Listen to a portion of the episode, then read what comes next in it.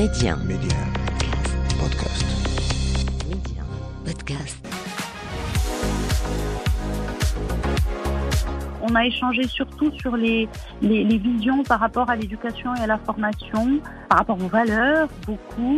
Et voilà, et c'est parti comme ça. Euh, je pense que tout le monde a sa chance s'il se la donne. Euh, après, croire en soi, c'est euh, ça, ça revient à tout ce que je viens de dire, c'est-à-dire croire qu'on peut s'améliorer. J'ai eu la chance extraordinaire euh, d'avoir un papa euh, visionnaire, avant-gardiste, moderne, avec beaucoup beaucoup de, de valeurs et de, de valeurs humaines et de principes. Derrière chaque choix de carrière se cache une personne avec une vision et derrière cette personne se cache une histoire. On vous la raconte. Mehdi 1. Karima, Job Story. Mon invité aujourd'hui, c'est Ikram Briel. Elle est responsable RSE dans une compagnie d'assurance, mais pas que. Elle est aussi euh, coach certifié. Ikram Briel, bonjour et merci d'être parmi nous aujourd'hui. Bonjour, merci pour votre invitation. Je suis ravie de venir échanger avec vous. Ah bah, tout le plaisir est pour nous, euh. Avant d'en apprendre plus sur vos- votre carrière et votre parcours, est-ce que d'après vous, on peut être plusieurs personnes quand il s'agit de carrière pro? Oui, absolument. Et je pense euh, qu'on l'est d'autant plus quand on est une femme. Mhm. Le, la, la, la vie, la, la société, les circonstances font que euh, nous sommes, euh, alors j'aime pas le mot conditionné, mais euh, je vais le dire quand même, conditionnés assez tôt à être euh, plusieurs euh, personnes à la fois, à faire plusieurs choses en parallèle à la fois. Et donc je pense que sur le plan professionnel, on, on arrive également à, à mener de front différentes choses en même temps. Et dans votre cas, Ikram, quel a été le processus?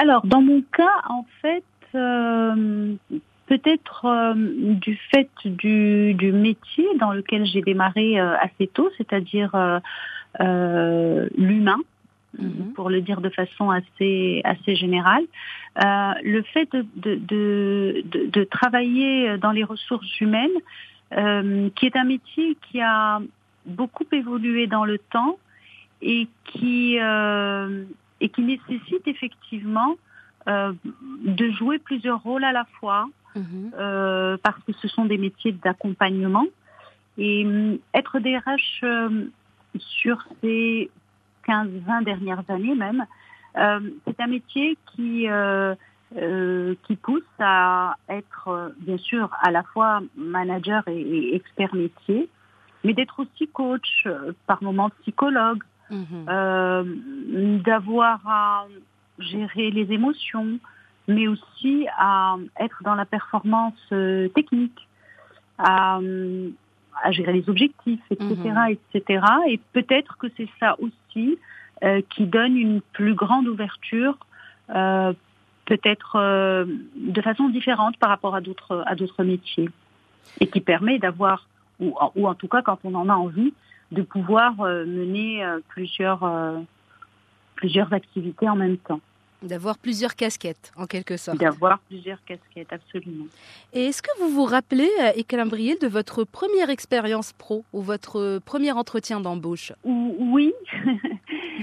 Euh, alors, au Maroc, parce qu'en fait, euh, j'ai commencé euh, ma, ma, vie professionnelle en France, D'accord. dans la formation. Mhm. Euh, et ce sont deux expériences différentes. En fait, euh, en France, donc j'ai déposé une candidature, on m'a appelé, euh, j'ai passé un entretien, j'ai constitué un dossier, euh, voilà. Euh, Ça a démarré comme ça, de façon assez classique, assez administrative, on va dire. Au Maroc, c'est un peu différent parce que au moment où j'ai décidé de revenir au Maroc, toujours dans le domaine de la formation, Mhm. on m'a parlé de ce projet, on s'est rencontrés, ça s'est fait de façon un peu plus conviviale.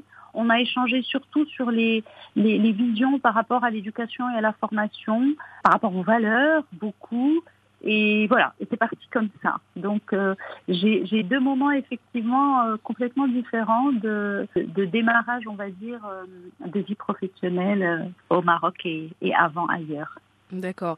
Et est-ce que votre carrière, Ikram, a été euh, réfléchie ou c'était plutôt le fruit d'un pur hasard avec tout ce qui s'est passé, donc pour en arriver là où vous en êtes actuellement? Elle a été réfléchie et en même temps, euh, la réflexion pour moi n'est pas sur euh, des choses purement matérielles. C'est-à-dire Mhm. que comme l'humain m'a intéressée, on va dire, ben, depuis toujours, la réflexion, elle était plus dans, dans, dans le sens que je voulais donner Mhm. à, à- ma carrière, au poste que j'allais occuper, aux missions que j'allais prendre en charge. Et, et, et enfin, et le hasard, c'est plus les circonstances. Après, on a des opportunités qu'on saisit ou qu'on ne saisit- pas parce qu'elles correspondent justement à l'espèce de fil conducteur Mhm. que, que moi en- personnellement en fait j'ai eu j'ai eu assez tôt. C'est-à-dire que donner du sens à ce que je faisais était important et ce sens euh, pouvait être dans un type de mission ou un autre, dans un type d'entreprise ou un autre. Euh, voilà, c'est plus ça en fait qui, qui m'anime et, euh, et qui me donne envie d'avancer. Donc vous voyez plus en quelque sorte l'impact plutôt que vous allez avoir, plutôt que justement la récompense pécuniaire ou quoi que ce soit. Absolument, Mhm. j'ai toujours vraiment été beaucoup plus motivée par ce que je pouvais donner Mhm. que parce que je pouvais recevoir. Alors évidemment, si on, on suit la, la pyramide de Maslow et comme n'importe quel être humain, euh, la reconnaissance et, euh, et, et sont, sont des choses qui sont, enfin, quelque chose d'important pour moi, bien entendu. Bien sûr. Mais disons que je m'épanouis et j'ai l'impression d'être euh, euh, plus active, euh, euh, de participer plus euh, à, à la vie autour de moi, tout, tout, tout simplement en, en donnant en donnant plus et, euh, et c'est un peu ça qui euh, à chaque fois qu'une opportunité se présentait une mission un nouveau projet voilà me, me faisait avancer Et, et justement, Ekram Briel, vous parlez avec euh, beaucoup de, de passion de ce que vous faites et de ce que vous avez fait jusque-là. Mais est-ce que vous avez connu des moments de doute où vous vous êtes dit peut-être j'ai choisi le, le mauvais chemin, j'aurais dû faire ça, j'aurais dû plutôt faire ça. Euh, voilà. Est-ce que vous avez connu ces moments de, de doute durant votre parcours pro? Tous les jours D'accord. j'ai des doutes tous les jours et je pense qu'on doit avoir des doutes tous les vrai. jours Mhm. Euh, c'est ce qui nous permet en fait peut-être, euh, en tout cas j'essaye, de rester dans l'humilité et de se dire tous les jours, euh, je peux faire encore mieux, je peux faire encore plus. euh, en faisant différemment et donc en analysant, en reprenant ce qu'on a fait bien, comment on pourrait euh, le modéliser et le dupliquer pour euh, réussir d'autres choses Mhm. et qu'est-ce qu'on a fait peut-être moins bien et pourquoi? Voilà, alors je, je de- de- dans l'humain en, en particulier, puisque on, on- on a à gérer au quotidien euh, la vie d'hommes et de femmes et donc on, on doit le faire aussi avec beaucoup de avec beaucoup de conviction, avec beaucoup de sincérité et d'intégrité. Tout à fait. Mais il nous arrive évidemment bah, de nous tromper hein, sans le faire euh, sans le faire euh, volontairement Mhm. de commettre des erreurs, de ne pas avoir anticipé certaines choses, euh, de ne pas avoir compris aussi certaines choses. Et le fait de d'avoir des doutes et de se remettre en question régulièrement, euh, pour moi, est très sain. En fait, le doute, quand il est bien géré, il peut être euh, productif et même constructif pour la personne. C'est quand on le laisse prendre le dessus, je pense, où là où ça devient un peu problématique et ça devient limite un peu malsain. Tout à fait, tout à fait. Et votre entourage, Ikram Bril, dans, dans, dans tout ça, dans votre parcours pro, quel a été euh, le rôle qu'a joué peut-être votre entourage? Est-ce qu'il y a eu euh, des, euh, des moments de voilà des, des personnes un peu sceptiques par rapport à vos choix? Parce qu'on sait des fois l'entourage peut jouer euh, soit en faveur de l'épanouissement professionnel d'une personne, soit au contraire voilà des fois le ralentir, comment dire d'une volonté bienveillante, mais qui a tendance un peu à, à mettre un petit peu les, les bâtons dans les roues. Est-ce que dans votre cas ça a été le cas ou pas? Alors, quand on parle d'entourage, moi, j'ai d'abord euh, une personne en premier qui, qui arrive Mhm. euh, dans ma dans ma vision, dans ma réflexion, c'est mon père, bon. J'ai eu la chance extraordinaire euh, d'avoir un papa visionnaire, avant-gardiste, moderne, avec beaucoup beaucoup de, de valeurs et de, de valeurs humaines et de principes, qui nous a élevés. Alors on est cinq filles et un garçon Mhm. qui nous a élevés, dont je suis l'aînée euh, de cette fratrie, euh, qui nous a élevés en fait dans le dans le donc dans les valeurs et les principes, mais notamment dans dans, dans l'équité, dans euh, l'égalité, dans l'inclusion. Il nous a toujours considérés, alors bon, j'ai la cinquantaine, je suis euh, euh, tangéroise, dans le Tanger des années 80, 90, euh, nous étions quand même dans une société assez conservatrice, euh, avec, euh, alors j'ai toutes mes cousines, toutes les filles dans ma famille qui, qui, ont fait des études, mais dans la même ville, pas trop loin, pas trop. Et, et, et mon père nous a toujours considérés comme étant d'abord des individus, euh, euh, indépendamment du, du fait qu'on était des filles. Nous a fait confiance, nous a toujours poussé à être autonomes, à être honnête dans notre honnête intellectuellement avec ce qu'on faisait, mhm. à toujours encourager chez nous le goût de l'effort, euh, le goût de l'effort pour euh, être bien avec soi-même, être bien avec les autres. Euh, il nous disait toujours, euh, si vous n'avez pas envie de faire de longues études, n'en faites pas, mais faites de manière excellente et avec le plus d'honnêteté possible ce que vous faites.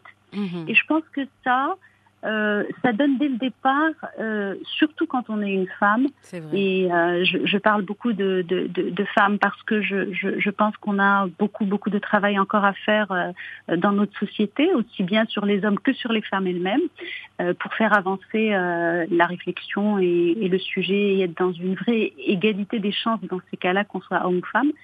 Et donc je pense que ce ce, ce, ce, ce, vivier de valeurs et ce et, ces éléments-là ont fait que, euh, dès le départ, j'ai eu quand même une, une, une chance, on va dire, euh, une opportunité supérieure peut-être à d'autres euh, à d'autres personnes. Après, euh, moi qui parle beaucoup de, d'égalité et d'équité, je trouve que le rôle des hommes dans la vie des femmes est quelque chose de très important. J'ai aujourd'hui euh, deux fils extraordinaires qui me stimulent, qui sont aussi beaucoup dans ces sujets, beaucoup dans ces valeurs, etc. Euh, j'ai la chance aussi d'avoir un, un mari euh, formidable qui est encourageant, qui euh, euh, qui soutient, qui, qui, qui, est fier de ce que je fais, qui avec qui on parle beaucoup, on échange beaucoup, etc. Et je pense que avoir un entourage comme ça, ça, ça donne déjà, euh, euh, ça ouvre le champ des possibles pour, euh, pour plein de choses. Et ça donne envie aussi de tendre la main tous les jours à ceux qui euh, sont dans des entourages peut-être moins moins favorisant euh, leur épanouissement, leur, euh, leurs ambitions, leur, euh, leur parcours, tout, mmh. tout, simplement. Exactement, bah, c'est tout à fait vrai, Ikram Bril. Un entourage bienveillant bah, ne peut que nous aider à nous épanouir, que ce soit sur le plan personnel et professionnel, bien évidemment, ça, ça va de soi. Tout à fait, j'encourage beaucoup, moi, au quotidien, aujourd'hui, le parrainage, le mentoring. Euh, je, j'essaye d'être impliquée dans dans beaucoup de d'associations, de, d'initiatives, justement qui favorisent le, le mentoring, euh, qui favorisent l'empowerment, qui favorisent. Mmh. C'est-à-dire que je pense que vraiment, c'est enfin, un peu comme cette image quand on était enfant de se dire, ben on fait une ronde, on se donne tous la main et ça et ça impulse une énergie positive qui nous permet euh, euh, d'avancer, d'être mmh. plus heureux, de, de partager. Je pense que réellement, dans le monde où nous vivons, où nous vivons aujourd'hui, et avec toutes les expériences que j'ai vécues euh, euh, surtout euh, bon, voilà, dans ce domaine RH, mais aussi dans l'associatif, euh, se donner la main, tendre la main à l'autre est quelque chose qui peut être extrêmement, qui va bien sûr aider celui à qui on tend la main. Et parfois, un simple sourire, une simple petite conversation, un simple échange peuvent être d'un apport extraordinaire et impacter très positivement le parcours de quelqu'un. Mais ça nous apporte aussi à nous beaucoup parce que euh, parce que ça nous enrichit, parce que chaque individu qui que, que nous rencontrons euh, nous renvoie par effet miroir des choses positives, des choses à améliorer et, euh, et nous fait avancer et grandir, vraiment. Exactement, c'est tout à fait vrai. On ne peut pas dire le contraire. Euh, Ikram Bril, pour les personnes qui nous écoutent actuellement, euh, en quoi consiste euh, votre mission RSE Alors, ma mission RSE, donc après près de 25 ans dans les, dans les RH. En fait, sur les dernières années en tant que, DRH, j'ai eu à prendre en charge des missions euh, RSE qui étaient plus des missions euh, de solidarité, de partage, de mécénat pour permettre aux collaborateurs euh, de l'entreprise euh, dans laquelle euh, je suis depuis quelques années euh, de, de s'intéresser, d'avoir des actions citoyennes et de s'intéresser au monde qui les entourait, aux individus, pour favoriser vraiment l'inclusion euh, sur des sujets comme l'éducation, le mmh mentoring dont je viens de parler, etc., mais aussi euh, pour mettre en place des actions de développement durable, comme beaucoup d'entreprises responsables le font aujourd'hui. Euh, nettoyer des plages, planter des arbres, euh, euh, se préoccuper de nos déchets. Je suis dans une entreprise de service, mais nous avons quand même des déchets papier, des déchets plastiques, etc. Mhm. Et petit à petit, euh, tout le monde y a pris goût et euh, euh, on a eu envie de mettre en place plus de plus de euh, plus d'émissions, plus d'actions dans ces sujets-là. Aujourd'hui, ce, cette entité, enfin cette direction euh, RSE et développement durable qui a été créée a pour objectif euh, d'améliorer la performance de l'entreprise. Mhm. Alors, les entreprises aujourd'hui ont une performance financière, mais il y a aussi une performance extra-financière qui- qui- qu'il est important de, de mettre en place et de développer parce que ça faillit ça, ça finit par rejaillir sur euh, sur l'activité de l'entreprise, qu'elle soit industrielle ou dans le service ou autre. Et en fait, notre ambition, alors d'abord, est, d'être très respectueux de, de, de l'éthique des affaires et d'avoir une relation la plus éthique, la plus transparente, la plus responsable possible vis-à-vis non seulement de nos collaborateurs, mais également de nos clients, de nos fournisseurs et de tout notre écosystème. Notre ambition, en fait, est de contribuer à rendre le monde meilleur. Et beaucoup d'entreprises aujourd'hui s'inscrivent dans cette, dans cette ambition. Mhm. Concrètement, c'est euh, d'être plus dans l'inclusion, c'est-à-dire euh, mettre en place des règles, des procédures, des process qui vont nous permettre, par exemple, quand on fait des appels d'offres, euh, même pour des achats de matériel de bureau ou, ou, enfin, de, de- de- de- quel que soit le sujet, de permettre aux tout petits fournisseurs comme aux grands euh, de se présenter et de, et de, et de présenter ce qu'il a à offrir dans les mêmes conditions, parce que nous avons les mêmes règles Mhm. ça nous pousse aussi à réfléchir à la manière dont on peut traiter le client qui nous amène un tout petit chiffre d'affaires comme le grand client avec la même équité et, euh, et de la même manière. Mhm. Et ça nous pousse également à se dire, quand on, quand on est une entreprise qui dégage du bénéfice, comment est-ce qu'on peut partager un petit quelque chose de ce bénéfice euh, et l'investir euh, dans l'éducation, euh, dans la formation, euh, dans l'environnement, dans la protection de l'environnement, etc.